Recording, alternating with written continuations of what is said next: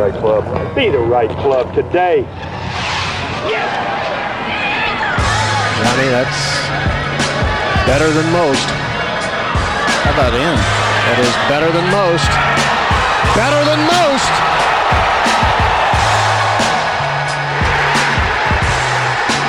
Expect anything different? All right, guys, welcome back to the No Laying Up podcast. Solly here. Going to get to our interview here shortly with Kevin Van Valkenburg.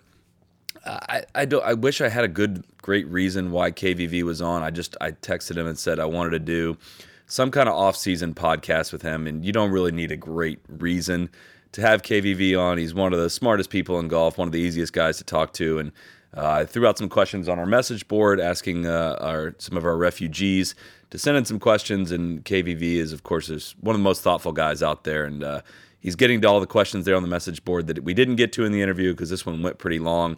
Uh, we also cover five things we want to see in this next year in golf, and also three things we each wish we never said. Uh, just some, kind of random, somewhat off-season topics, but really, uh, really enjoyed this. I think you're gonna you're gonna enjoy this. Have some several interviews coming down the pipe here uh, in the coming weeks, and uh, look forward to to getting those out to you. We're, we got really excited about what we have on the, on the horizon here. Uh, checking in quickly with our friends from Callaway, our friends at Odyssey Golf, the number one putter in golf, the Stroke Lab, Black 10, and the Bird of Prey putters. You've heard us mention them. They're now available at retail and online. Uh, the super high MOI mallet designs is delivering ultimate performance already, the number one model on tour, and it's only been out there for four weeks. Just go online, just go to odysseygolf.com, check out the Stroke Lab Black 10 putter, and look at it. You'll see exactly why it's very popular. It's pretty hard to line up a putt wrong with this putter. You just stand over it. I've tested it out a little bit, haven't fully put it in the bag, but a couple of our guys are already using this putter. A uh, couple couple putts hit on the putting green, they threw it right in the bag. It's a pretty easy adjustment. Uh, whenever I do make the change for my putter, Chad's trying to get me to change. I just love my uh, my O Works putter and the micro hinge insert on that. And uh, when I do make a change, it will be to the Stroke Lab Black 10 putter. Um, I need to get out there and, and make a commitment to it. For more details on that, odysseygolf.com as well as callawaygolf.com. Also, going to check in with our friends at Urbal Activ. We still get a lot of questions about about this. How do you spell it? What is the CBD company that we've been talking about? It is Urbal Activ, U R B A L A C T I V. Um, people are like, hey, what's that CBD oil you're using? It is not oil, it is a water base. Uh, oil does not go very well with your body, and water does. It has no THC. You're not going to get high from it. It is just a very soothing, calming thing that we put in our coffee, take a couple drops before we go to bed. I've been sleeping a lot better. Uh, I have some fun, crazy dreams with the CBD, but I do sleep completely through the night, uh, and it's just a nice level setter. We've really enjoyed it, and uh, we've have you, you've heard all the nice things we've had to say about it. U R B A L A C T I V dot com. That's urbalactiv.com for more information. NLU20 for 20% off of any purchase you make on the website. Uh, without any further delay, here is our discussion with Kevin Van Valkenburg, and everyone have a great week. Ladies and gentlemen, welcome back to the No Laying Up podcast. Uh, I would say friend of the program, but it might be best friend of the program, recurring guest, uh, Mr. Kevin Van Valkenburg from ESPN. Uh, KVV, what's going on? I, I hope Kyle Porter isn't crying somewhere now after hearing that I'm the best friend of the program. But you know, things change. People, You know, I texted you and Kyle to do an off-season kind of weird grab bag podcast, and you he didn't even respond. well, So, he's got his you know, own pod. I don't I have a pod. This is Everyone's got. That's why you. That's my why you keep getting for my takes. I just save them up every month and then hope that someday I'll get a text from you, and then I just launch them. Well, everyone else has a pod now, so it's hard to get hard to track some of these guys down. And uh, yeah, Kyle, Kyle said he didn't have my number, my new number for Yeah. some reason, whatever. So Well, we get it, man. I like to refer to myself as, uh, you know, no laying up adjacent. You know, not not exactly part of the fam, but you know, adjacent to the fam. that that is a great, great way to to describe it, since so we don't have to pay you, and we still get uh, Exactly, a, lot, a lot of your content. Uh, the last time you were on was, I, I swear this is kind of coincidence, but it was right after Tiger won the Masters, I believe. Oh, nice. Um, and you helped us kind of bring that into perspective uh, and help us to kind of digest the enormity of that situation, which I still feel like people like still kind of went away quicker than I think it should have. And I'm feeling obviously with him winning the Zozo is not quite the same level, but I do feel like this one's kind of drifting away rather quickly. And it, it was just a, a, a minor blip on the sports radar that he won another golf tournament. Uh, what did it, did this win signify anything for you? Like, uh, we're a week, we're recording this on Friday, the week after the Zozo. What did it uh, did it hit you in any way? Tiger's really good against limited fields. When's he going to win one against Yeah. a full field? Right. Yeah, Um, I mean, emotionally, this did not do much for me. Uh, the course not really like super inspiring, and like already had sort of emptied the cannons on Tiger takes and how it made me feel emotionally. So uh, it was good. You know, he drove it good. Uh, I think it just. I think uh, maybe we got um, a little bit excited last year, thinking like, "Oh my gosh, like this season's going to be awesome." And what we found was that he was just emotionally just out of gas, and you know that's why like him just basically being a non-factor at the end of the year seems a lot more like oh okay like now that makes sense. Like he really was putting everything he had into you know getting back to a championship and then winning the masters you know the sort of flip around season. And then all of a sudden it was like oh wait like that was really a hard mountain to climb. And maybe emotionally like he's not ready to grind it out at the you know valspar or whatever this year. So uh you know i think this is hopefully correct me if i'm wrong this is the 6000th surgery on his knee uh will six thousand and one. Six- Okay, thank you. That's that's important. Um, hopefully, that will maybe benefit him a little bit more this beginning of the season, and we'll see a little bit more consistent play. I, I sort of wonder, like, is Tiger just going to be, you know, how Phil used to be, like, just pretty good at the early part of the season and then kind of fade late? Um, that'd be okay. I'd be fine with that. I just, I'm a little bit. Uh, I guess I thought for sure I picked him to be like a contender at Portrush because I was like, oh, uh, a course where nobody's ever been before, really, and it's going to be firm and fast, and the weather's going to be a factor, and you can hit irons off all the tees. Like that sounds like Tiger to me. And then he was just like basically like, which which hole are we on here? I don't, I don't care what's going on. Bleh." So that was pretty much uh, the- one of the more disappointing sort of performances I think of his major career. And I was like, oh, maybe I kind of completely misjudged where he was uh, with the entirety of his game, and he's just pretty much like, hey, I'm the Masters champion, so who gives a crap about the rest of this year? So I'm hopeful we'll get a little bit more of a complete effort health wise out of him this year.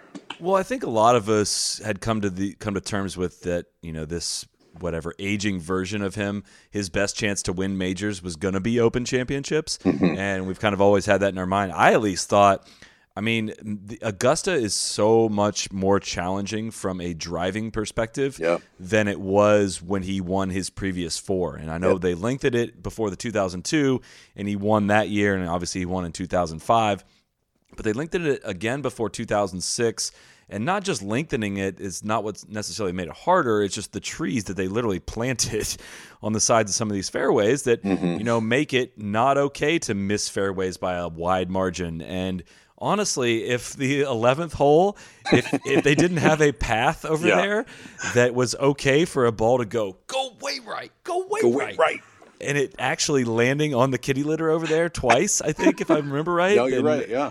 then I don't know if he wins that thing. And I, I so I think from that perspective, I tried to emphasize this when he won it was hey coming down the stretch. He had like a 10 to 12 to 15 percent chance of winning this thing bef- before the 12th hole happened, before mm-hmm. everyone went in the water on 12. And it's not, and we can all fall in this trap of assuming that past results are going to like predict future things. And we're going to do a little segment here on things that we wish we never said. And I have one on there that uh, I'm surprised no one has rubbed it in my face more than they have. Oh, but yeah. um, I got way more than one. But Okay. uh, one of those being like, hey, just because Rory, like, just because Rory won four majors doesn't mean he's going to win four of the next fo- four years. And so I think we all kind of thought, yeah, this might be, I, you know, a lot of us would have said, "I- I wouldn't be surprised if Tiger won another major before the end of the year, and he was a complete non-factor. The question I think remains.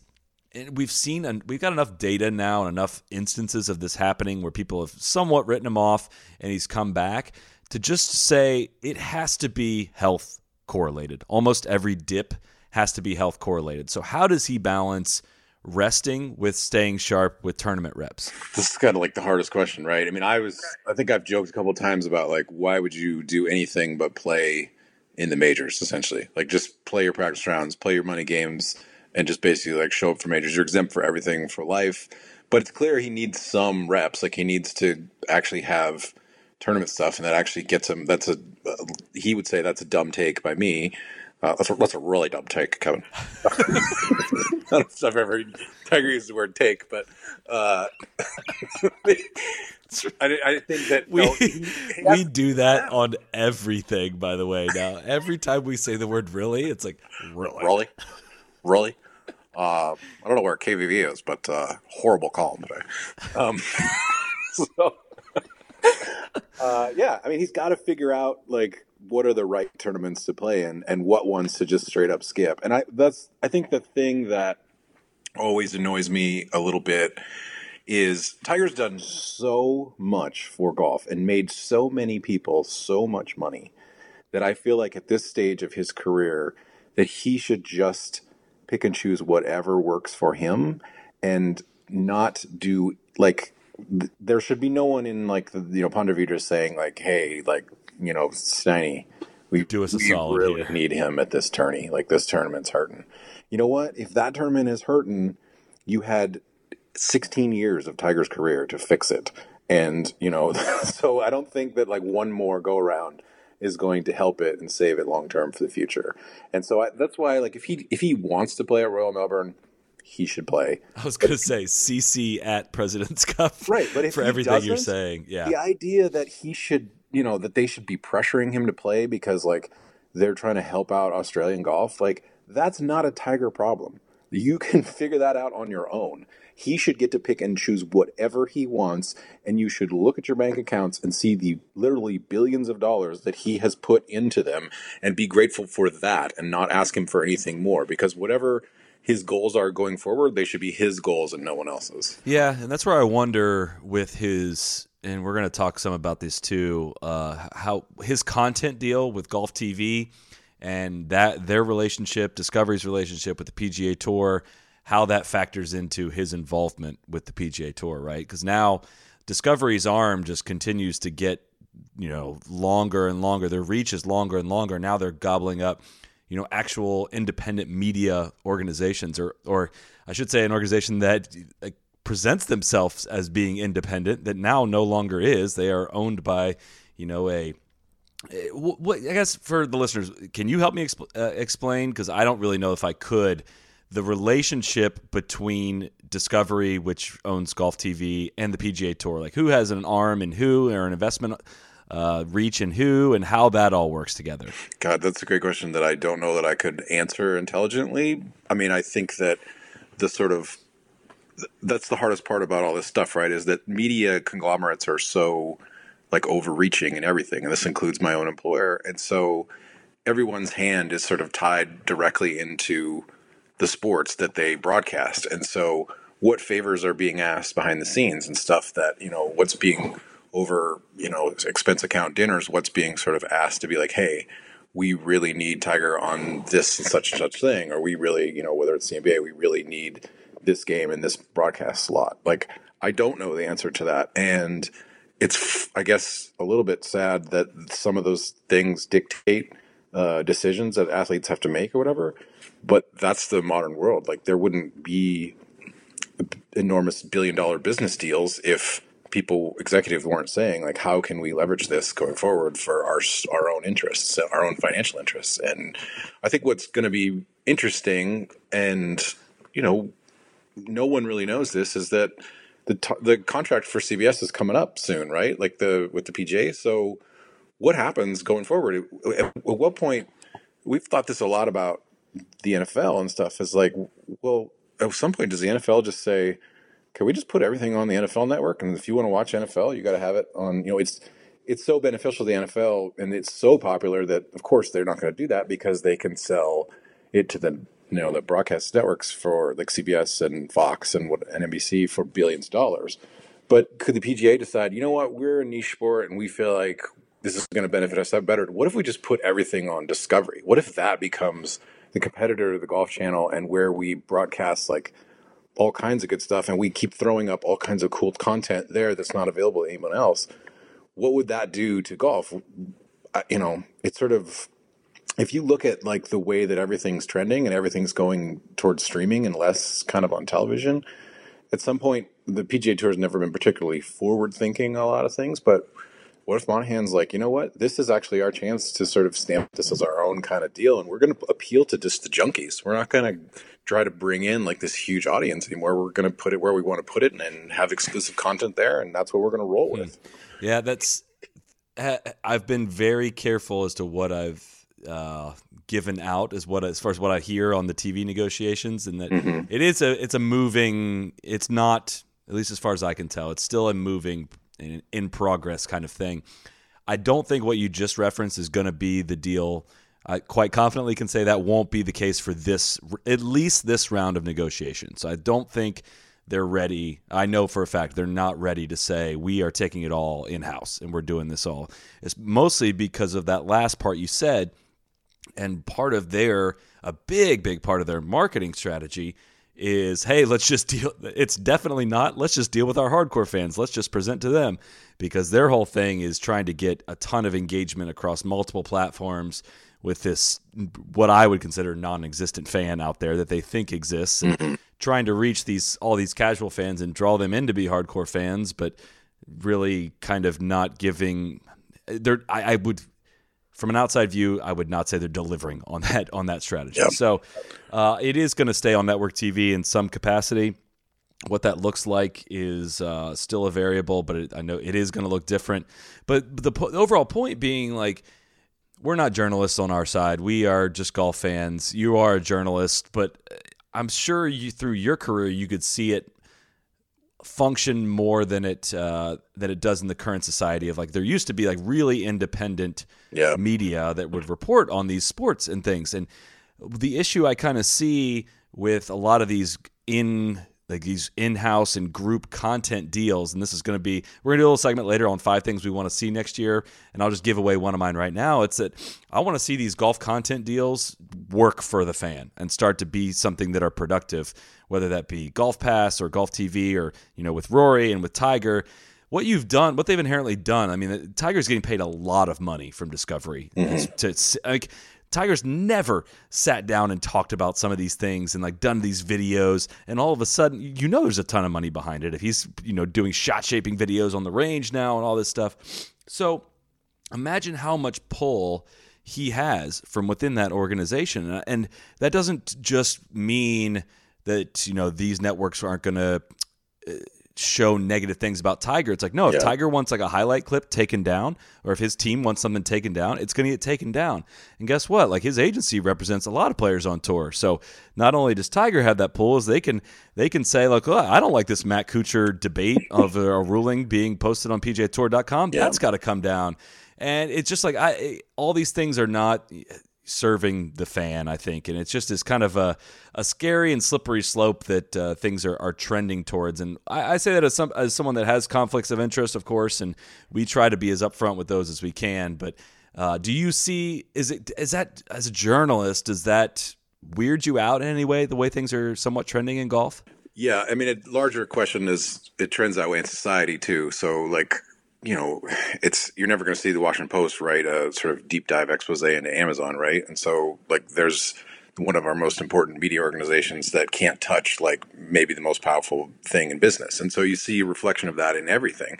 And I, I mean, you think you know one of the examples I thought was was the most absurd of this last year was you know Jon Rahm at the Players. You know, he's trying to hit a 200 yard hard draw out of the sand over the water at the players and he has this you know sort of really fascinating discussion with his caddy about it and everyone who was watching the players was like oh my gosh this is a great clip. This is exactly what we want. And of course you know it gets taken down. Like it's as soon as it's not we're not talking about it as like a rights violation because like golf channel put it up. You know it wasn't there was some we we all saw the broadcast. Like this happened. So to like erase it as though it's like state run media and like the the dear leader is offended by the idea that you know anything unflattering would get out there. That's just super frustrating as a fan. And so yeah it does bug me. It does bug me to think about how many you know magazine articles uh, of a publication you know that's connected to a certain player, you know, agency or whatever, that they're just kind of puff pieces, that there's nothing hard digging in there. I think everyone is facing the reality, which is that media doesn't have the power in a lot of ways anymore, independent media, because if you're a, if you're Rory, like what is the benefit to you to sitting down with ESPN and saying like, "Hey, just ask me whatever you want. Like, I I want to be on the cover of you know this, or I, I think it's good for me to be on this." He can just do his own podcast. He can do his own sort of magazine shoot where he says, "Hey, you know what? Don't talk to me about this subject and this subject and this subject, or else I'm going to pull out of the interview." And so, you know, if you're someone who values like independent journalism and being able to actually talk to someone about something that's not their, you know, their charity organization or whatever. Hey, that's important, but like that's not super. That's not the only. If, if that's the guardrails that we're going to focus on, we're only going to sort of say, "Well, how great are you? Like, how how, how wonderful are the things that you're doing?" Like that doesn't present a pretty complete picture. Uh, and so I think that's you know one of the I say I think I don't I don't pretend to listen to a lot of GolfPass with Rory. I just you know it isn't really the the the limited exposure that I've had to it. It's not been particularly interesting, so I've kind of given up on ever you know buying whatever the episode. I think, but I think that that's what's kind of a bummer about it in in large is that no one's going to ask Rory like I think hard questions on any of those podcasts and yet he's the one player who's actually pretty good at handling all that stuff, at seeing the big picture of stuff. So it's like we've taken the most interesting player and made him totally bland because like he realized like, hey, I can I can sign this deal and I can make money off of this, and I don't have to ever say you know yes to anything because I'm always like, hey, guess what? I'm doing this podcast. I, I that's my exclusive uh, window into the world. And yeah, that's that makes sense for Rory, but as a fan that makes less sense for me, and that's uh, that's a bummer. I think. Yeah, it just yeah, it just I don't know who else has the pull that Tiger and Rory have that could you know go this route. Um, I know LeBron has done things like this, and I guess I don't want to be speaking from an ivory tower here. Like we we you know for in exchange for access we are we have to cooperate in a lot of re- ways you know? I mean it's like everyone that works in media has to. We can't sure. it's just that's just a function of how things work right? And it's it's a tough tough line to balance. It's something we try to be cognizant of and you know we hopefully know when to pull the plug on you know refraining from saying something when it's really deserved to, to call it out. But uh, yeah i think just all that stuff works together into like golf some of the best stories of the year, the, the most I don't want to say viral, I just hate that word, but the most talked about stories of the year were like Kuchar and his caddy. Uh, that Rahm thing at the Players was awesome. Mm-hmm. Uh, just basically anything that stirs up controversy is so freaking good for golf. If you want, if in line with your marketing strategy of trying to reach this casual fan, those are the things that are going to do it, and not wow, this guy is a class, class guy, and what a model citizen, and unbelievable role model for the kids. And it's it's like it's not playing dirty. It's like just like giving a more real picture into how things actually are. And totally, it's not and i don't it's not the up and down podcast on the pga tour network with ellie day i promise that's not the one that's like gonna really Sure. it's that's not an answer to any, a question anyone else is asking but well, and we we have now in the few podcasts, the in the many podcasts that I've done with you, where we've probably bagged on GolfPass Rory a few times, in part because we kind of know Rory can take it, and because Rory's like generally like there are plenty of other conflicts of interest that we probably don't touch just because we don't want to ruffle too many feathers in that sense, but like it's frustrating. It's it's a you know so much when so much of your sport is tied up with corporate money, uh, and that's basically what is the you know you couldn't have PGA tournaments unless you had sponsors to sort of put them on. It's not like it's a league where like hey here's our games and you can come and the ticket prices are the sort of main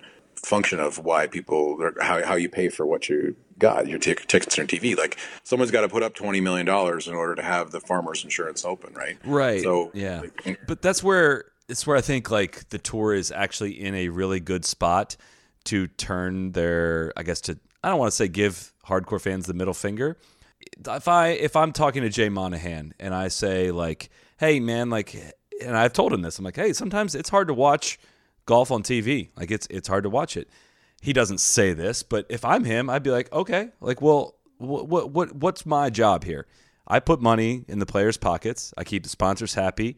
And like if you know if there's enough people watching it that keep the sponsors happy, that make the players a lot of money, like why would I why would I ruffle that? Like what is my my duty is not to you as a fan, which sucks, but that's the reality of the situation. And I do, of course the argument against that's like how long can this go on if people aren't watching? Ratings took a, a tumble this year. It's hard to really judge what ratings even actually are because of Tiger always being a factor in that and just the constant and we don't know what his involvement is going forward, but they can kind of negotiate on the fact that he is going to be around in some capacity. So it, it is just like a an unanswerable question. It's just I guess I just vent it from frustration for you know at at the heart of it all. Of course, we're just golf fans, and we're trying to trying to represent the golf fan as best as we can, and just so much of what is going on out there just is not serving the golf fan. Here's my counterpoint to like I guess what what we are sort of pretending like the Monahan argument would be. And I actually made this point about the Deadspin sort of controversy this week, where Deadspin basically like went away, and there was some argument over like what kind of traffic they should be focused on. Is that what companies or or are going to realize is that it's not the total amount of viewers that you have; it's how loyal the viewers that you have are to the place where you're trying to advertise. Bingo. Okay, so if I have 20 million people who watch a tournament, let's say half of those, if this is Tiger's involved, Tiger and Phil are dueling at the Masters or whatever, and it brings in a huge amount of casual fans. Those casual fans aren't going to be like, oh my God, when is the US Open? Like, when can I watch the players after this? When can I get the next tournament? They're going to be like, okay, well, tell me when Tiger's involved next, and I'm out. Like, uh, or because I don't care. Like, i I'm only interested in Tiger. And so I think in some ways, like, what I hope that companies sort of start to understand is if you provide like a really loyal fan base to that are connected to your product and have like feel good about it, they're much more likely to want to like actually spend money on the products that are being endorsed on the program or the connection that they're making too and saying like, hey, these Callaway drivers are great, like you know whatever. Like they're going to have warm feelings about the ad, warmer feelings about the ads that are sort of on there, as opposed to like hey, let me hurry up and TiVo through this because I want to get get to the next shot. And and plus, they're just going to get way mm-hmm. more exposure to it. They're going to constantly be, be bombarded with ads from the same golf company or the same mm-hmm. insurance company. And if they, even if they are get annoyed a little bit, like you know, by the standing in the Hall of Fame stuff, like that's still going to penetrate their skulls a little bit, so that they're like, hey, maybe I do need an Omega watch, man. Like that's my wears that, and that's cool. Is that five years now that we're still remembering that from? I'm pretty sure. Like that might have been the best, the low key best ad run of we've uh, we've ever seen. That, commercial was really tough to listen to. It's just. Um, all right, I do want to. I want to get into. You know, we we we touched on one of the questions we got here, but I want to do our the, the few topics that we did prepare, which is the first one being five things you want to see in the next year in golf. And I, I don't know about how, how you came up with your list of five, but mine are like avoiding the Tiger Grand Slam. Mm-hmm. I don't have Rory winning a major on there. Some really obvious stuff, like I'd love for Spieth to win the Masters. Yep. Um, I, there's a lot of things I think are pretty obvious that I'm. I kind of went just a, the next level to it to be like, here's some things I'm realistically looking out for. But I'll let you go first. Okay. Uh, mine's kind of first one's kind of irreverent, but I have have some serious ones. But this one I decided to be irreverent. I would like golf.com or Golf Digest or or KVV.com or whoever like free ideas for out thrown out here to hire an actual physicist and get him a media credential for the week to pose actual physics questions to Bryson during a tournament. Um, I want like physics Twitter to like ride hard for real physics. okay.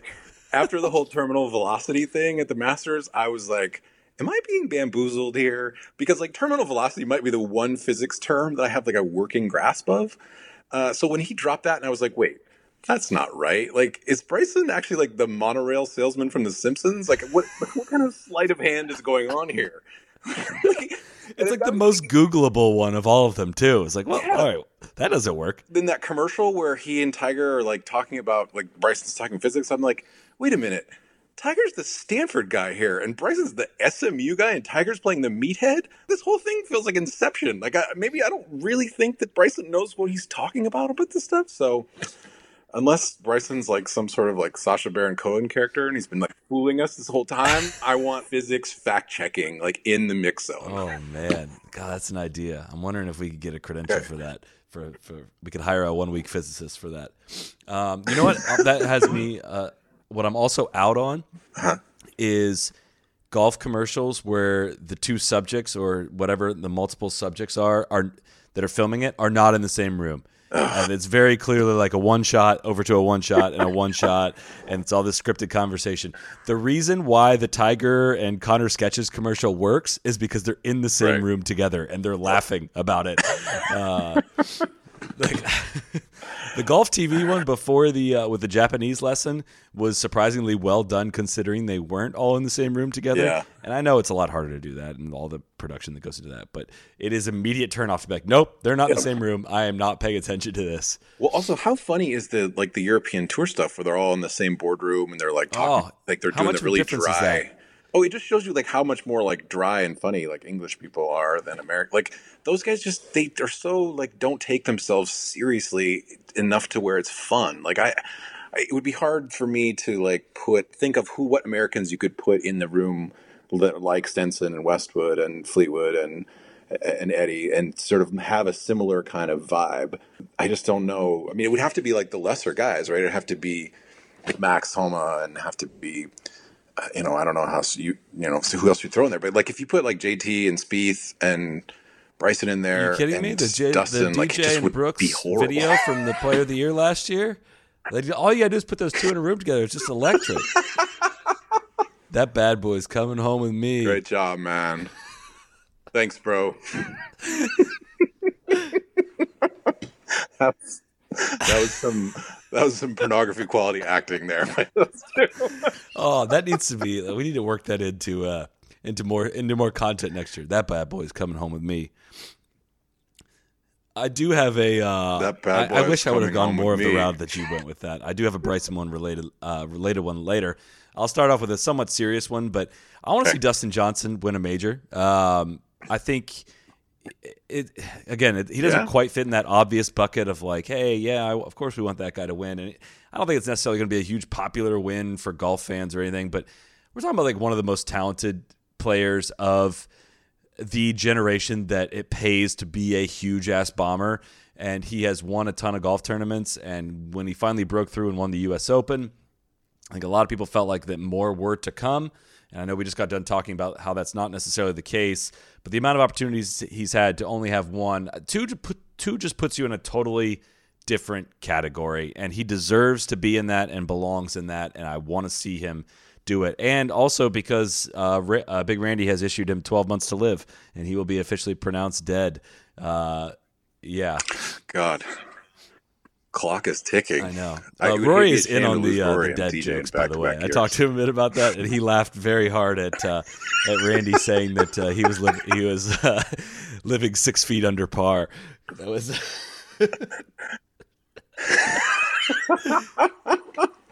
I know. I just know. We don't deserve Rory, and yet that's what sucks.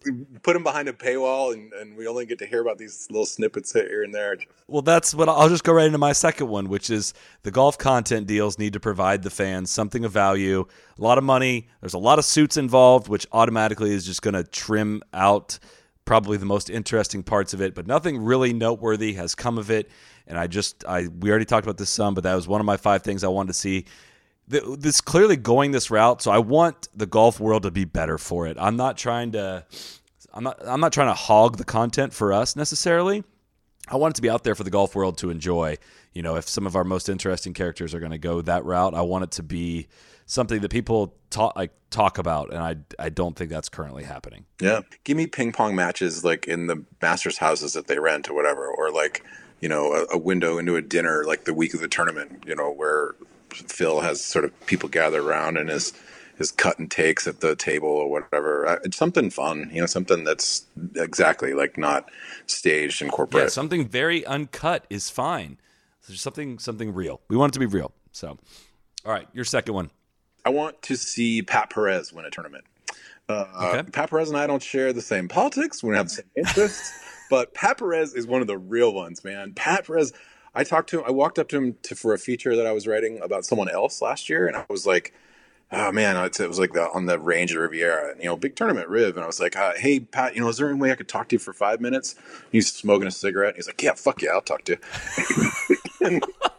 we talked for 30 minutes and he just smoked cigarettes the whole time and like hit one-handed wedges and like firing off all these takes about Kaepernick and about Arnold Palmer and about Patrick Reed and the president. Oh my God, it was awesome and fascinating because he truly gives no F's. Like he just doesn't care about stuff. And he kind of got like, he, one of the things we talked about in the thing was like how easily you can get screwed by like a sort of, one comment, like a viral sort of take, and about his thing about Tiger, and essentially saying like he knows he's not like good enough to win right now, and you know every blog in the world like picks that up and was like, oh my god, Pat is dunking on Tiger, what an ungrateful shithead, and that wasn't like if you understood the context of it, Pat is like saying like he he's only going to play in tournaments that he knows like that he can compete in, and he just knows he's not good enough right now, which was exactly true, and so the idea that like Pat was like taking a shot at Tiger was just totally ridiculous. And I, he's, you know, he's not a long hitter at all. And he knows exactly, he's like one of those guys who just knows like what tournaments he can and can't have a chance in. So I think it would be fun. I would just love to see him get into a press conference afterwards and just like nuke everyone who, you know, just for fun because it would be great fun, great content. Well, the counter to everything I've said of like wanting real stuff is that also on the other side, golf fans aren't prepared to take it. Like, because when no. we get real stuff, we ruin it and we freak out and we make a big drama about Pat's comments, even though they were like nobody had an issue with it, like the factual nature of the comments. No. It was just the fact that it, it, came from a player, which we should have been celebrating. Mm-hmm. It's, it's awesome that that happened. But so to your point, you're, you're talking like, yeah, you're going to need like Max Homa or someone to do it. Like, what like what real reason do they have to do it right? Yeah. like do you want to be known as the goofy guy and the loudmouth and you know people will throw it back in your face say yeah you've only won one tournament. Like who are you to talk on this topic? And it's like well yeah i mean that's that's true. Like okay i'll go back in my shell. And that's like what's just going to continue to happen forever. Nothing is dumber to me than like the idea that you have to have like credibility to or like you have to have won a lot to speak whatever. Like even phil when he talks some shit people were like, "Well, yeah, well, you're no Tiger." Okay, so what is the bar? like, only Sam Snead is allowed to criticize Tiger, or only you know, can we wait, get some smelling salts and wake up Bobby Jones and like get him to criticize people? I mean, it's just like absurd. It, the idea that like that's what Brandel takes a lot of grief about. Right. We only won one tournament. Well, guess what? He played on the PGA Tour. Like he led the Masters for a round. Come on, like that's that's ought to be the bar that we clear. The uh, the bar is my me and my eight shaky eight handicap no. Like, if someone played on tour, they have a pretty good credibility to be able to speak about these kind of issues. They have the perfect credibility, right? Because they're not. Uh, Brandel's not corrupted by relationships with a ton of the most powerful people in golf, right? So, like Davis Love, I think he's now taking over now for CBS. I think he's a very nice guy. I think he's an interesting guy. I really do. I mean, I think he's kind of been painted as a very boring person, and uh, I'll get to one to that here in a few in a bit as well. But I don't think he is boring, but I don't expect him to be really outspoken or critical enough on television. I think it's going to be very much the class acts open, you know, with him coming in and sliding to the CBS fold. But it's a very safe role to play, and I don't fault him for for playing it, to be honest. And that I just think that you know someone like Brandel lives in that very that space of like.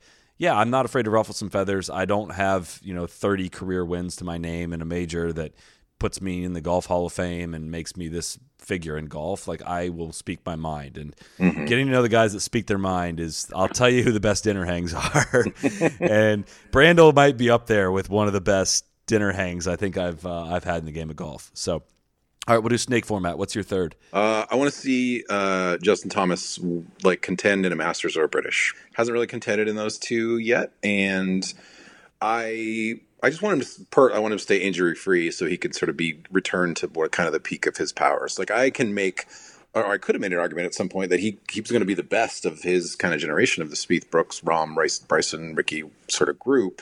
And I, I wrote something once that he was like, "Hey, this guy might be our Johnny Miller, like a guy who could just get hot and who is in, isn't afraid to go just deep." And you know, now I sort of feel like this is this is kind of one of those important years for JT to really sort of be that person. Yep. That I like that. I mean, I think it it was hope maybe heading that way before he got injured this past year. And I think the injuries kind of made people forget about him just at least a little bit, and uh, myself included. I mean, I think that you know we but we saw what happened this fall when he uh, you know dialed back in, got healthy, wins BMW, and wins the CJ Cup yet again. Uh, it should should be a big year next year for him, and I know it, the major championship performance is way up at the top of his list of things to, to improve on. Um, along the same lines of a major championship, I want to see the PGA Championship have an infinitely better setup than in 2019. It was one of my, I, it just is burned in my memory as one of my least favorite viewing experiences of the year this past year. It was the classic cone of everyone's going through this tunnel and only the long hitters are going to merge the other side, unless you have a guy like Spieth who's just going to put his ass off for it. They need to figure out a way to taper fairways. I mean, if you know, letting the shorter hitters at least be in the fairway. The fairways were so narrow at Bethpage that even the shorter hitters, just from a natural dispersion cone, couldn't hold the fairways. And the shorter guys are coming into greens from 190, while the longer guys are coming into greens from 140 from the rough. And it's just so everyone's going to miss fairways, and the long hitters aren't punished for missing them uh, because of the fact that you know they they're just rewarded from being closer to the green and being able to hit nine irons out of that onto the green. So. Uh, having been at Harding Park, seeing where some of those tees are is going to be long as hell, but I'd like to see you know, landing areas. If guys want to lay back, hit three woods to wider parts of the fairways and come in from 200 yards into some of these par fours while other guys can try to get it in narrow necks of fairways, hitting the rough and get a little bit of punishment for it. I'm fine with that. I just want to see. I know Erin Hills gets so much criticism for that open just because of how soft it played, but we ended up with Brian Harman versus Brooks Koepka, which was two completely different playing styles, and it let lets a lot more people in. And uh, maybe I'm just working off this. I read recently read the golf.com like the player survey, and the question there was two questions within it and it was what's what's harder to win the players or the PGA and like 78% or something like that said the players. Because it's like hey everyone can win this one.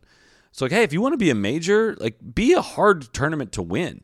I mean I, I guess shorter hitters would say it is harder to win the PGA because of that that prerequisite but um, maybe they're just who they were surveying was just some of the the, the more top players. But uh, and then the, the next question was which would you rather win the PGA or the players? And it was flipped like inverted, and it was like yeah, the PGA. Most people want to win that. It just goes back, I think, to the the uh, thing that we've said for a long time, which is the PGA just has no identity. Like we just don't know what it's supposed to be. Like is it Valhalla? Well, you can't be U.S. Open light, is what I'm saying. Like that is not nobody's winning there. I don't think. Is it Valhalla or is it Bethpage? Like my, I guess my other side take of that is Bethpage is just secretly just a bad major venue. It's just it might be slog.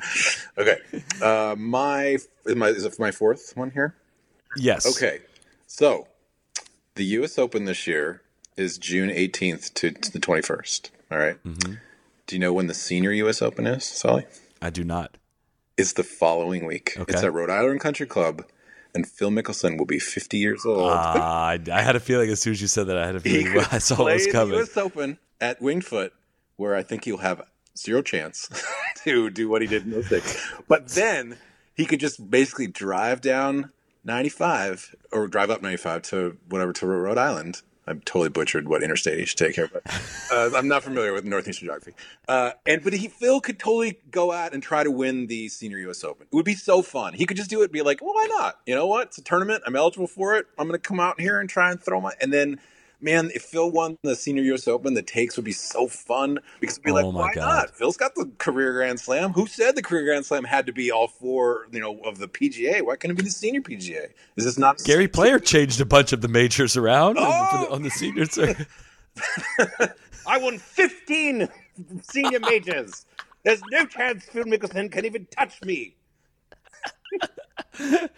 He literally did change the major, like the how they recognize senior majors, because he won some senior opens and was like, "Hey, those should count." In my Uh, day, we didn't that- have to starve ourselves with protein drinks. We just put down the cheeseburger when it was half through. I want to get to a, a a question about that the, that era here shortly here, but um, my next one is kind of where I wish I would have gone with more of these, but I want to see someone blow up at Bryson. I want to see it. I, I feel like it boiled this year. It got to a simmer. It just never they they the stove got turned off. Enough players out there say things about him. He was in that same golf.com piece. He was the voted the top player that people didn't like to play with. And people are waiting out. You know, Brooks has said some things about him and, and kind of confronted him on the range. JT did the whole look at his watch thing while he was doing his thing at the, mm-hmm. the Northern Trust.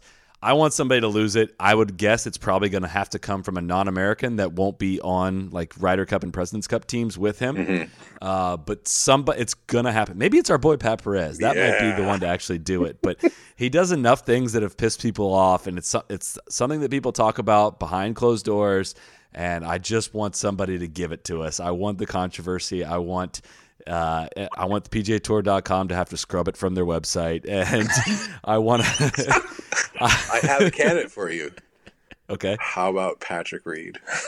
Uh, he would have no problems doing it. That would be just like, uh, gosh, what's the comparison of that? But there's there's no winners in that fight. I don't think anybody's. Really, I don't think any fans are like, oh yeah, go get him, buddy. it's like we like the idea of like Draymond Green like fighting like Dennis Rodman or something. People were like, yeah, yeah, that seems appropriate. but I think it has to come from like an Eddie Eddie Pepperell got kind of. I guess he called him a twit this Yeah. year. That that might be nominated, but um, I don't know. Someone like Lee Westwood or someone Yeah. to just get into it with him. I'd like to see that. okay, I'm I'm all in on that.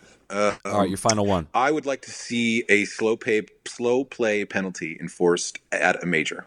Uh, Okay. Not just like with like the winner of the Asian amateur or the Latino amateur, but like someone who is literally like two holes behind the pace. Like I'm not going to get greedy. I'm not going to say they have to be in contention, but it has to be like a player who is literally like dragging his group down, and a rules official comes in and is just like, you know what? Next warning is a shot penalty boom, sorry, I'm nailing you a shot, and let this this sort of like ex- eruption handle it because I don't think that like the players ever think of it seriously enough, and we need to have some kind of uh, you know it has to be some it, we've had blatant cases of it, and I mean I think at Oakmont a few years ago we were joking like Spieth and Zach Johnson and Bryson's group at Oakmont was like at least a hole and a half, maybe two holes behind at some point, and so you know, I don't know who how you pick out one of which one of them, but you just sort of say, look, you're all on the clock, you're all being timed individually. Bam, you're going to take a penalty. Yeah. Well, here's my question. I'm sure it has something to do with the way the rules are written, Mm-hmm. but other rules in golf, players can call penalties on other players. Why can't they do that with slow play? That would be fascinating. Like, why can't Brooks time Bryson and and and stroke him for it? I think what we need is maybe for Pat Perez to call a penalty on Bryson and then just light him up. Like, I was like, I think this all keeps coming back to our, our, our Lord and Savior Patrick Pat Pat, Pat I'm going to pull a Trump. Pat, if you're out there listening, can you please listen to this podcast and, and do what we need what we need for golf? We are heading to Phoenix this week and trying to track him down for a podcast. We have uh, we were supposed to do it when we were in Reno, and he's like, "No, no, I'm gambling, man. I can't do it now." So we uh, we're unable to get. That's literally what happened. I was like, he didn't just didn't respond to my text for like two hours. Like, oh, sorry, I was gambling. Uh, we'll do it some other time. Maybe you could just go hey, you want to do it in the range morning? Be like, could we just do the pod Yeah. right here on the range while you smoke cigarettes and hit one-handed wedges? I was like, oh, you want to reschedule for the morning? He's like, nope, I'll be sleeping. I was like, oh, all right, cool. Okay, right. That's cool. Sounds good. Um, all right, my last thing.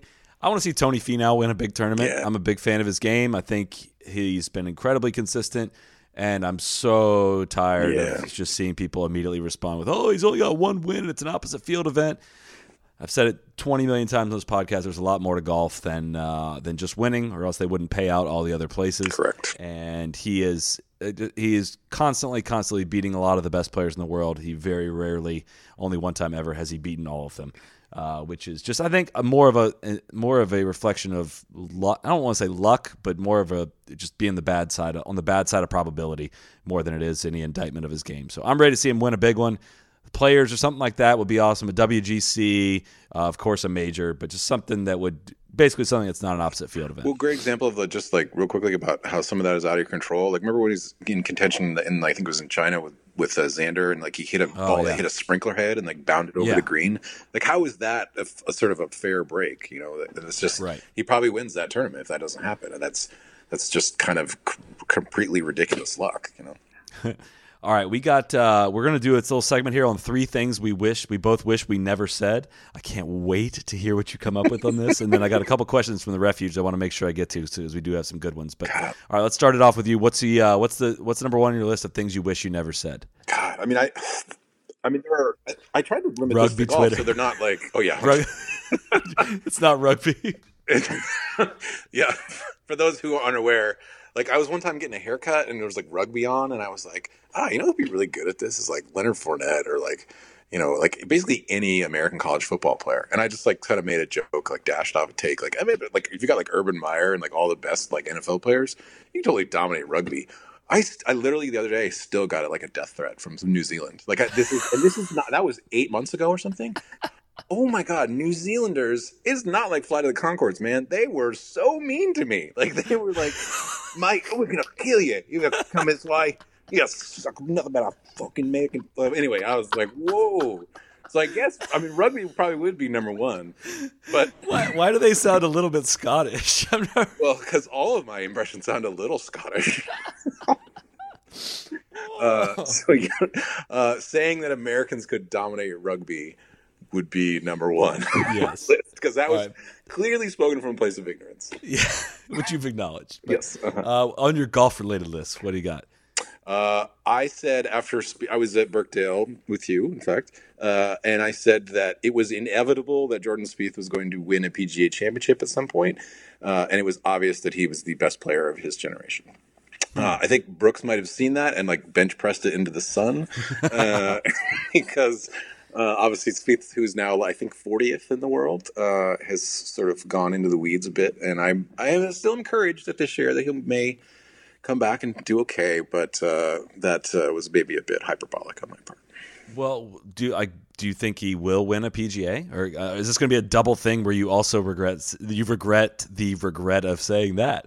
Well, I the idea that like it was inevitable, like of course he's going to yeah. win a PGA, seemed totally short sighted, and also like didn't perhaps take into account like that PGAs might be like Bethpage all the time from now on. Like, what if they set up Harding to be super hard and he's forty yards behind you know some of the better players, and he's you know no longer like the best six iron player in the world anymore, and so I just uh, my maybe it was three in the morning when I was writing that, and I just didn't quite think of the larger implications. But uh, I just my point was like the PGA doesn't really carry the physical, the mental scars of the U.S. Open, you know, like with Phil or Rory with the Masters, or you know, it's he's.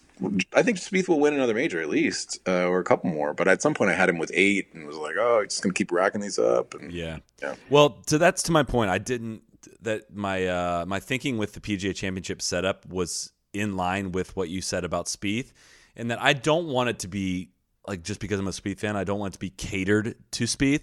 But what kind of a championship is this if Jordan if we're going to eliminate a guy like with the talent of Jordan Spieth from winning it? Like, Yeah. What kind of a golf championship is that? He had maybe the maybe one of the all time greatest putting weeks ever, and he wasn't even close to being in contention. So Right. And so, like, even he said it. He's like, "Yeah, it's gonna be the one that's hardest for me to win." And it's like, well, what, what are we? Why? Why? Like, why is that gonna be the case? Why do we have to do that? And I just, yeah. So that's that's those two things are aligned. I'll, I'll go with this one then. For my first one, I I said that Rory was gonna win ten major and Spieth was gonna win eight. I think I think back in the day, I forgot how many majors that were played a year, and. uh I, I, in my defense, this was said when those two held all four majors shortly after uh, Spieth won the 15 U.S. Open, and uh, there was like a 800 people that listened to this podcast at that time. So I felt like it was a very safe thing to say. Please don't go back and look for other uh, similar quotes, but I would like to revise both of those totals if I could. And uh, of the two, I think it's more likely that Spieth gets to eight than Rory getting to 10, just because he's younger. And, yeah, uh, but that's that's not my regret. ten is a lot. Only, so many, only four guys have ever got to ten, so many. But and it, one of them is and not Gary Player. he had four at the age of twenty five. Like that didn't that wasn't an in, it wasn't an insane thing to say. It was just wrong. yeah. All right, what's next? Uh, so I made a lot of jokes along with a lot of other people, maybe even someone hosting this podcast about Webb Simpson um, back when he was texting his way onto Tom Watson's Ryder Cup team. but I'm all in on Webb now. Like Yeah. Webb might be be the best iron player in the world. Mm-hmm. He was mm-hmm. fifth in strokes gained uh, off, you know, the tee, like total strokes gained last year, and that's with ranking 114th on tour in putting, or excuse me, in, in driving. I mean, like obviously, has gotten to be a better, the great putter again after the whole like figuring out the arm block thing. But like Webb was a baller at the Ryder Cup. He was basically one of the only guys who was like, yeah. nah, we're I'm coming to play. Yep. And so, hell yeah, put Webb on the Ryder Cup team and whistling. I don't care. Like, just let's do it. He, Webb's earned the chance to like basically play alternate shot every time we play in one of these team matches. Webb uh, legitimately almost made one of my top three here as well, uh, based on. Uh, well, we'll get to my next one here, but it was going to be kind of a similar thing, and that Webb is the the classic case for us of how we had to change our mentality once we actually started to gain an audience that was was and it became clear that people were acknowledging what we said. We could people were listening. No, we couldn't. I, that's not what I meant. Uh, okay. We couldn't not like a guy for no reason, and it was basically like, oh yeah, his his follow through's ugly. Like let's make fun of that guy, and that was not maybe not the best use of anything, anyone's energy and it was like no i got got and it, it just became hard to explain like why do you dislike webb simpson? Like no i don't. Like i'm just making this is just jokes. Uh, and webb is is a bona fide player. Like that's not even up for debate and has kind of had a career renaissance after you know the, the anchor ban which should have i don't know. I, I i don't want to get sidetracked on that conversation but just kind of really wrecked some really elite players momentum of their career um, and Webb's one of those guys. You know what they should have done the anchor ban really quickly is like hockey with the helmets thing. You should have like if you were you were grandfathered in. You, yeah. No more players like beneath them could come in with anchors, but you're good to go. Yep. Okay. Um, so along the same lines, I wish I never said anything along the lines of Jim Fur- Jim Furyk being boring or stale. And part of this, I think, is an indictment of the previous era of golf media mm-hmm. because it it sh- golf fans shouldn't have ha- ever had that thought and but that's a reflection of everything i had consumed mm-hmm. from him you know yeah. and this is not realistic for everyone out there but i was in the extreme fortunate position to like actually talk to him personally for the first time two years ago when he came on the podcast at a callaway ad shoot and i was blown away i'm like dude i've never heard you talk like about these topics and at this length and how nice he was and not even like not even in the realm of boring or dull in any way. We're talking about a guy that has transcended generations with a style of play that has not aged well. Like he is basically the only guy from the previous era that didn't grow up bombing the ball that has survived this long. He's almost in the top 50 in the world still, coming back from all the injuries. He was in the top five in the world as of five years ago. And we filmed, and this might be recency bias, but we filmed a wild world of golf with him at Jax Beach Golf Club oh, this really? past week. and he was awesome. He was fun. And after the round, like, you know, Tron's kind of struggling with his wedge game. He's like, come on, let's go to the range and got oh, a bag of balls. And wait, wait, Tron, Tron was struggling with his wedge I know. It was, it was shocking development. Sorry, I spoiled part of the, uh, yeah, shoot, uh, part of the wild world of golf. But, um, went to the range. He gave him a chipping, like a wedge lesson, and even like said something to me. He's like, your ball position is kind of creeping back in your stand. Like the bad wedge you hit on, you know, 13 was the ball was like creeping back in your stance, but you had it back up on 16 and you hit a really good wedge. I was like, oh man, I've never really thought about my ball position that like that it varies that much from shot to shot. And and then we're like, hey, do you want a beer? He's like, love one. And we sat out on the picnic table and just told stories. And here he is, the third greatest earner in the history of the game of golf, hanging out at a municipal golf course, like on his own time. He had no obligation to us at all. Had a great time doing it, and was just like, man, like that sucks. That for a long portion of his career, I kind of thought of him as like the caricature for a dull golfer. And maybe it's a reflection of me, but I just was that was something I wish I never said. All, all, any comments I would have made about him in the past came from a place of ignorance, and that's definitely something that uh, I wish I never, you know, insinuated or, or contributed to. I should yeah. say. I think that maybe some of it might be Furyk getting so comfortable with who he is that he could just kind of like cut open a little, cut it up a little bit more now. But I think you're right. Yeah. Like maybe no one ever thought to like get Jim Furyk's like thoughts on a lot of things. And mm-hmm. I, I went up to him at Riviera, asked him some stuff for a story that um, still may be published by ESPN someday. Who knows? But uh, and I talked to him a little bit about the Ryder Cup, and uh, he gave some pretty good answers about it. And uh, you know, he's he's he's one of the real ones too. Like he's he'll he'll give you the truth as or as close to he what he can, uh, and and man, I admire that, respect that. I would love to sit and pick his brain about a lot of things in golf. Yeah, no, we need to get him back on the pod. He's great in the wild world, but uh, we need to get some get some more thoughts from him. So, all right, you're up. Your uh, your last thing you wish you never said. This is not golf related because I mean, I the obvious one for me would be to pick maybe taking back that Tiger column that I wrote where I said maybe you should go into teaching. Like, um, but you know, in some ways, if I helped motivate Tiger to come back and win the Masters, like how Yeah. how I Oh, wouldn't for take sure. that back? Like, come on. For sure. earlier- maybe it was six months ago or so. I said like, uh, it's funny how like Ben Roethlisberger has convinced everyone that it was Antonio Brown's fault that they that thing broke up, and I was like, you know, maybe I'd like to rethink that one now. maybe my my anti Roethlisberger uh, uh, sentiment uh, clouded me there. So that would be one. I think I once called Tom Brady a weasel uh, in print. That's, like, You're going above and beyond the three things. You're just calling a lot of attention well, to some you things know, you've said. it's just there's a lot of bad takes out there. KVV land. I mean, I, I don't really get out over my skis too much, but uh, you know, when you when you think about the totality of your career, man, it's. Uh, I mean, there's no Gary Player takes to like you know where he some of his thoughts on apartheid back in the day. Oh, That's no. a take back right there, but. Uh, won't even make jokes about that. That's that's like third rail shit. I don't know how you got apartheid into into three things you wish you never said. Soly, let's just say it was a different time. It was not not something we're proud of. Oh, oh, all right. So is there official third then? Uh, let's just that'll just be my grab bag. That's a Oh, that's a I grab think I bag. hit of like all the- seven different ones there. All right. Um, I wish. I I I don't know if there's anything in particular I wish I didn't say before the 2018 Ryder Cup.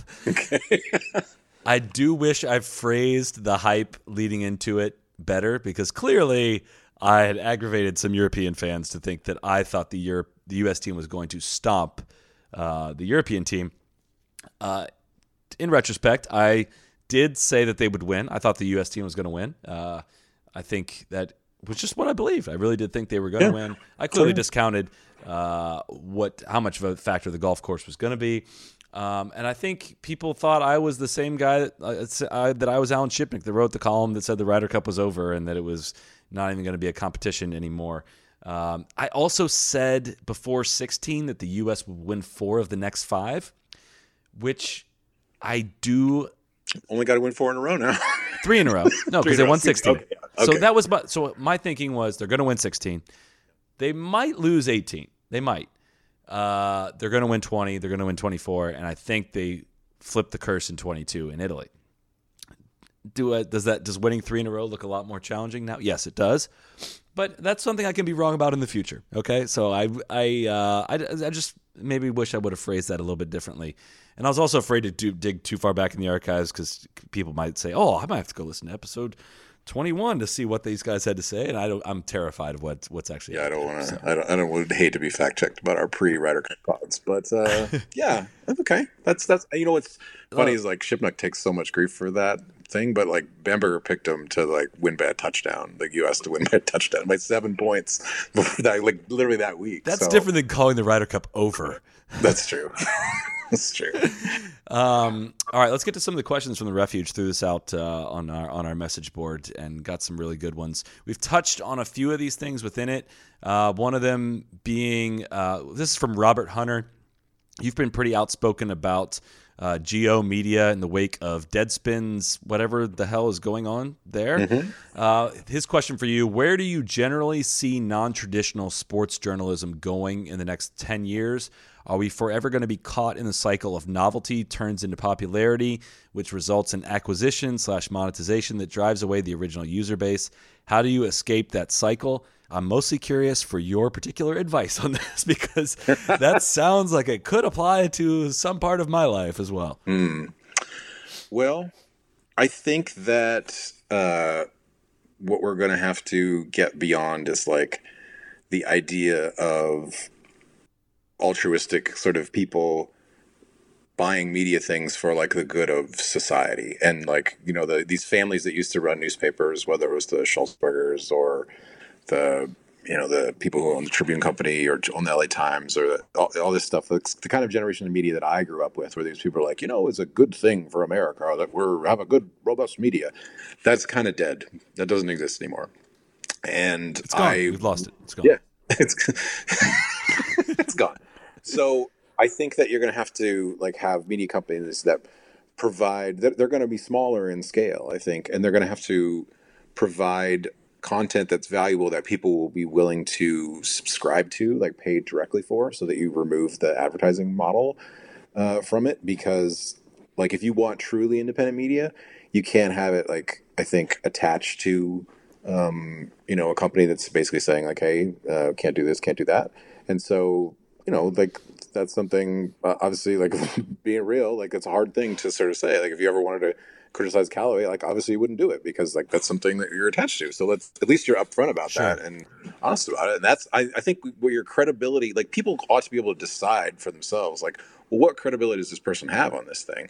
And so like that's I think uh, an important part of going forward. Do I want to subscribe to this? Does their credibility sort of matter? And I don't know. I mean, I, honestly, it's a billion dollar question. If I knew the answer to how do I build an independent media site that you know will not only please readers but make money, like I would do it in a second because I would never have to work again and, you know, I could play golf all the time. But also, if someone's saying to you, Soly, like, hey, do you want one fifth of you know five hundred million dollars to give us no laying up, and then we get to do whatever we want with it? You might be like, okay, guys, well, we're gonna go ahead and uh, wait. Do you know someone? Do you, do you have... I have fifty one percent of the voting interest of uh, ProTrad Holdings, so I'm gonna go ahead and vote into uh, sell the company. well, that's where you know it, it is not a simple answer and like the some of the some of the criticism we'll receive you know is in relation to the fact that we have like sponsors and advertisers and partners. And mm.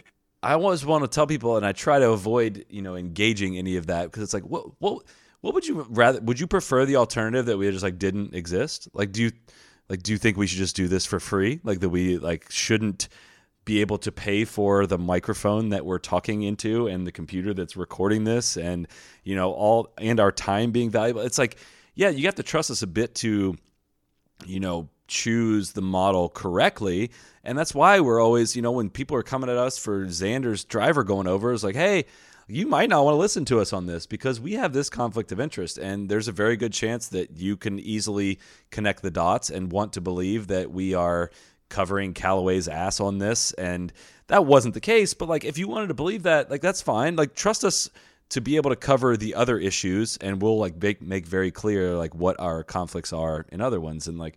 I think we hopefully do that better than some of the journalistic entities within golf.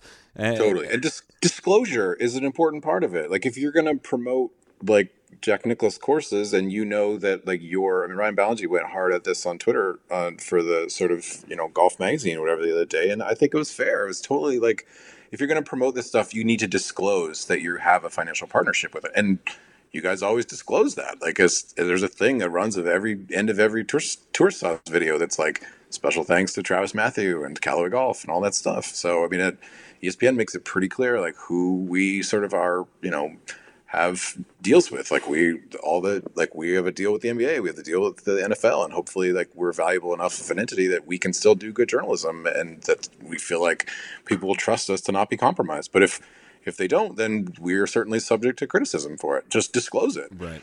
But bringing everything kind of full circle with what we've talked about today, like with the way that organizations are conglomerating is that a word?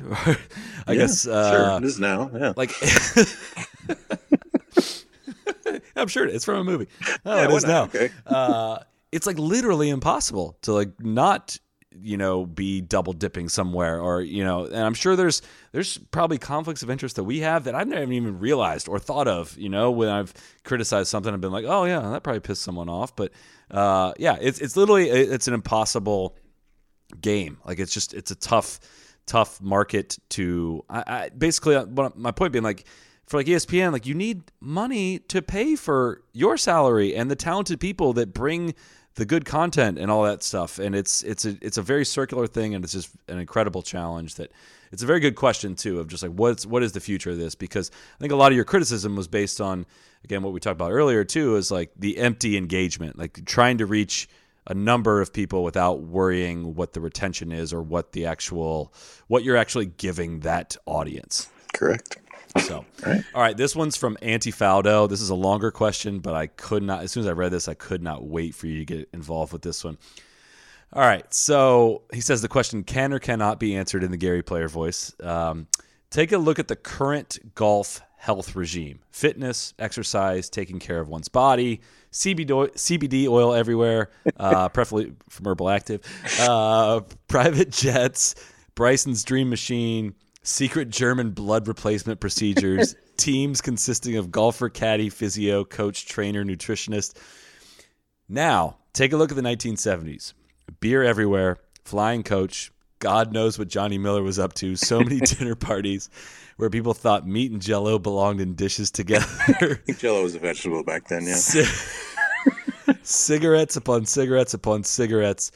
What player from this era would suffer most if airdropped into that era?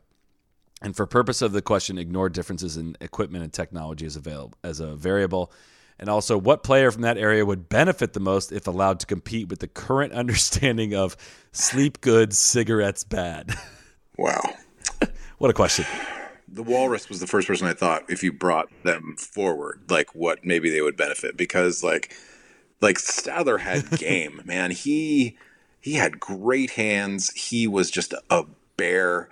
He was he was hot tempered like badass. I think I remember we were watching that year we played at Sweetens. We were watching Old Masters and like just watching like how much game he had, but like just what what low simmering Oh, yeah. rage he had, and after every shot, you got to think that like maybe fewer cigarettes or fewer red meat, or you know maybe a sports psychologist might have helped uh, Stadler kind of you know f- focus his game a little bit more. And the going backwards, I, struggled with this one more because it's a harder thing to gauge. I, for some reason, the first thought I had was like Bubba, because I, even though like the equipment would be sort of different, like people would I think not be as open to his weirdo-ness and would like be more like antagonistic towards him and like uh uh, you know but but that doesn't really work for the fitness one. Is there anyone that popped into your head like from today that would be sort of you know that would struggle going backwards? Yeah, well, there's a huge one. Bryson. yeah. Like that would be just like the weirdest match of like all of the all of the technicality and all the things he you know all the things he gets super into the weeds of to be just be like oh yeah you guys are drinking before the round? Like yeah i don't i don't know how to compete in this i don't know how to do this God, I imagine Bryson talking about what special kind of like ash he was using in his wooden driver as opposed to like, you know, birch or whatever, whatever wood. Like, oh, I got these special t- titanium screws that I, I got in here. If you really like, you just catch one, it just goes forever. And this, Well, I also think Phil might be a bit of a struggle because of how many different things he's willing to try and how every time he thinks he's got something figured out, it's like, oh yeah, I just needed caffeine. So I got to drink like 11 shots of espresso in my coffee. And like, imagine if he would have had that mentality with the shit that was going around back then. It's like, oh yeah, like now I know, like I just need like three lines of cocaine before I go play now, and instead of the normal one. Like, let's, let's go down now to Phil Mickelson, who's decided this new cocaine and coffee routine is going to do well. I don't know what to think about it. He's got the turkey baster out to his tongue here again in the 11th fairway here at Augusta National. we're we're we're not that far off from like some sort of like story about how Phil has planned to like use cryogenics to like freeze his head and like Oh, for sure. come back. Oh, it's going to get real weird here in the next decade. Anti-aging stuff. Phil as the like the weirdo elder statesman who comes to Augusta every year in his seventies and like just fires off some takes about whatever is going to be amazing. Um, all right, this is from Hello Friends. He enjoyed the uh, Teddy Bridgewater feature you recently published. thanks. Shout out ESPN for letting me publish that one. He said, "Are or were there any potential golf features in the past handful of years you would have liked to dive into in the non-Tiger division uh, if given full clearance?"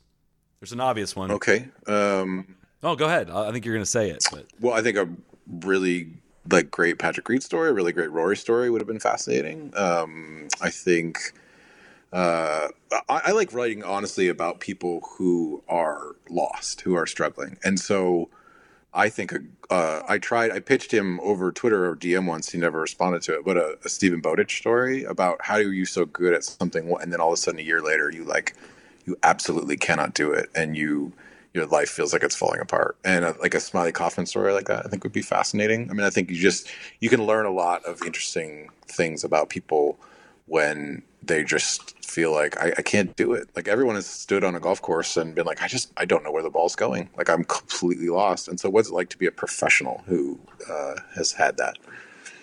Was that the one? What were the one you were going to go with? No, I thought you'd say Anthony Kim. I mean, Yeah, there's- well, that's yeah, that's that feels a little obvious because it's just we've talked about that so much. right. Um, but yeah, I just also think he just doesn't want to be found. I think that's I think correct. he's very much just, and a lot of people are holding out hope for him to come on the pod and us to track him down. And I'm not saying we've given up. We're still trying, and we will continue trying. But I just I don't think he wants to be involved in golf anymore. So, um, this is from Eric R. Benz in relation to kind of what you just said. Has KVV kept up with Lydia Ko's play after his feature from about 18 months ago? Anything that he's seen in her swing results that would lead him to think she's closer to getting back to the top of the LPGA?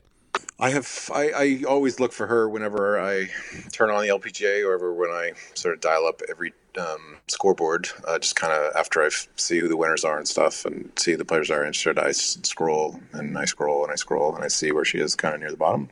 Uh, but she's she's been playing a lot better actually this year. It's like four top tens, I think. Um, or whatever you call this year, like this wraparound. There really is no end to the LPGA season. I think that I saw she has a, no- a new coach again, and um, she probably, I would say it's a safe bet, has new caddies because she's had about 20 caddies in her time. I think uh, the last interview that I saw with her, she was just talking about how she kind of lost confidence. And, um, you know, Leadbetter said something, or no, who was it? Some, oh, it, the whole kind of premise of that story was like, did David Leadbetter essentially take like a scalpel to the Mona Lisa, like in trying to tweak her swing? And Leadbetter's point was like she was never gonna consistently be good long term without, you know, doing a little bit of something different. And he was trying to make her more athletic and whatever. But what the biggest problem with what happened with Lydia is that she just kind of lost her touch, and she was such a wonderful wedge player. Like she just was such a great uh, feel player, and if you lose your feels, uh, sometimes they don't come back. So, you know, I don't think Lydia's ever going to get back to where she was because there's just too much scar tissue, and there's too many players who can hit it long, and there's just wave after wave after wave of good young players coming uh, still, and so. You know, it's unrealistic to think that she'll ever be the number one player in the world again. I think, uh, which is a bummer because she's a really fun kind of personality. But you know, she always said that she was going to be done by the time she was 30. And uh, so I think that in some ways it is a long ways away. But uh, I always felt like that. I I use that as the kind of lead to my story, even though it had been written about. I asked her about it, and she was.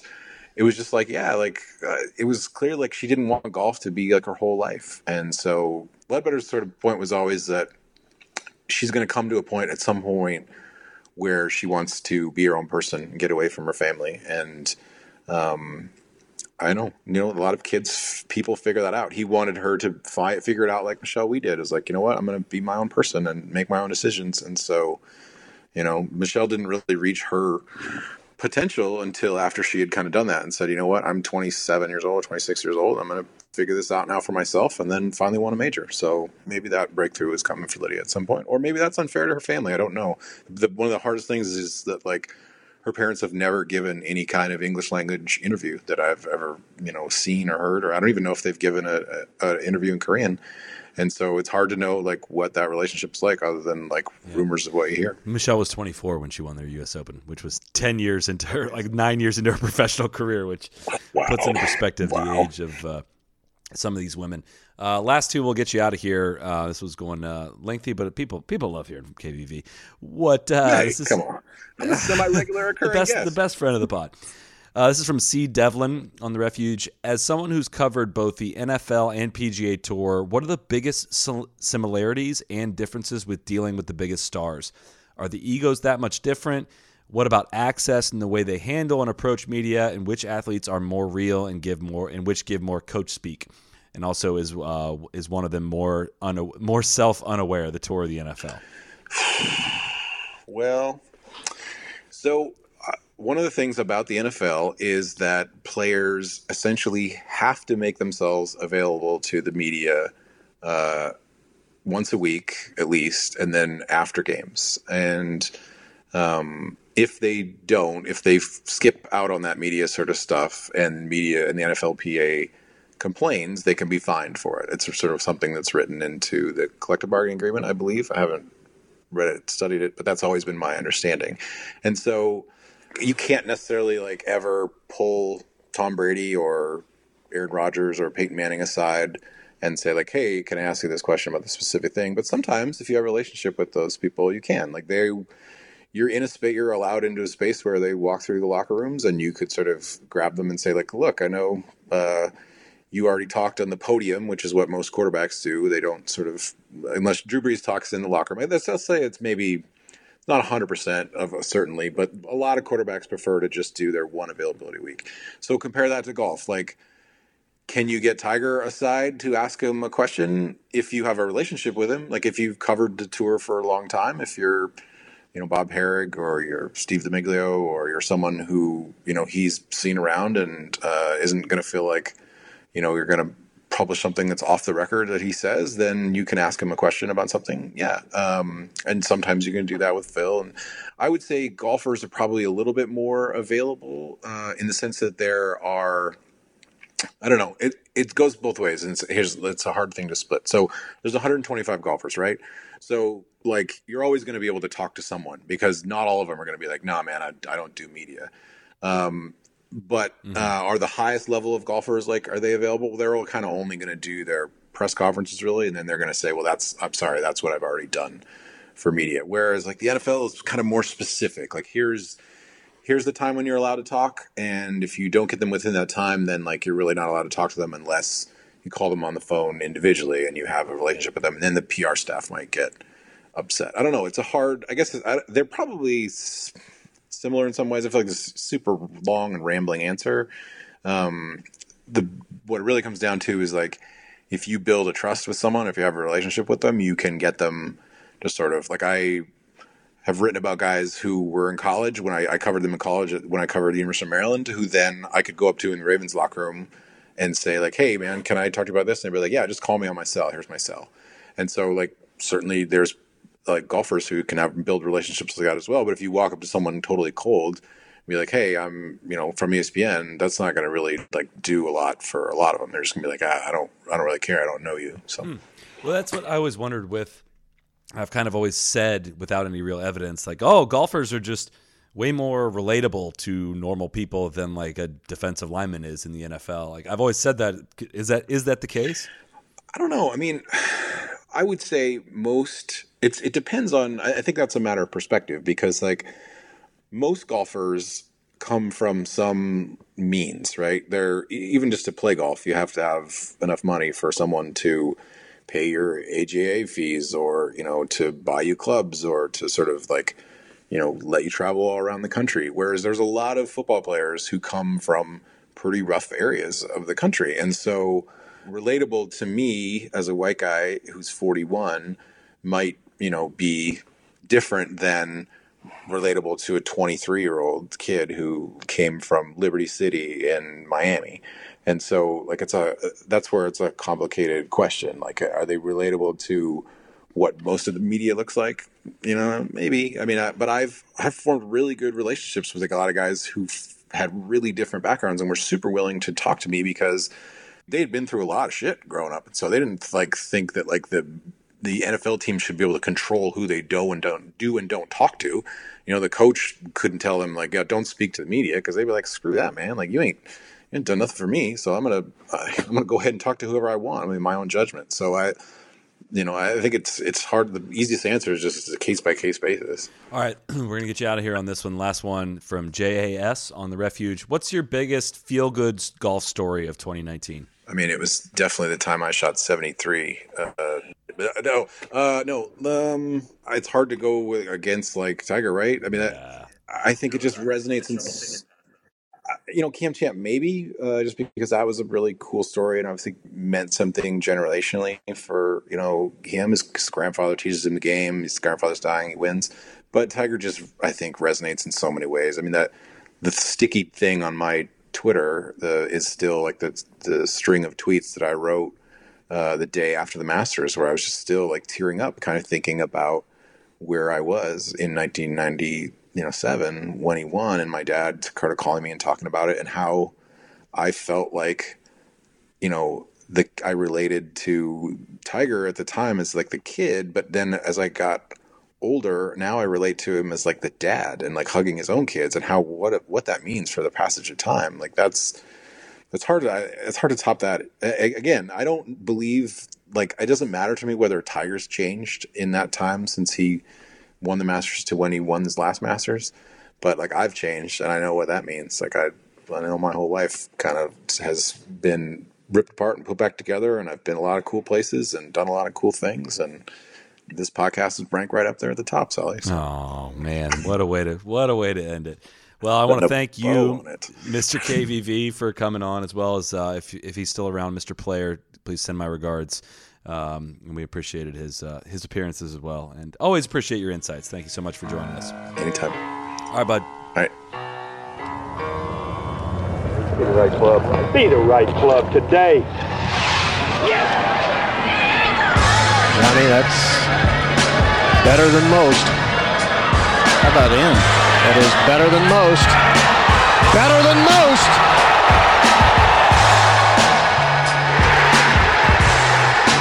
Expect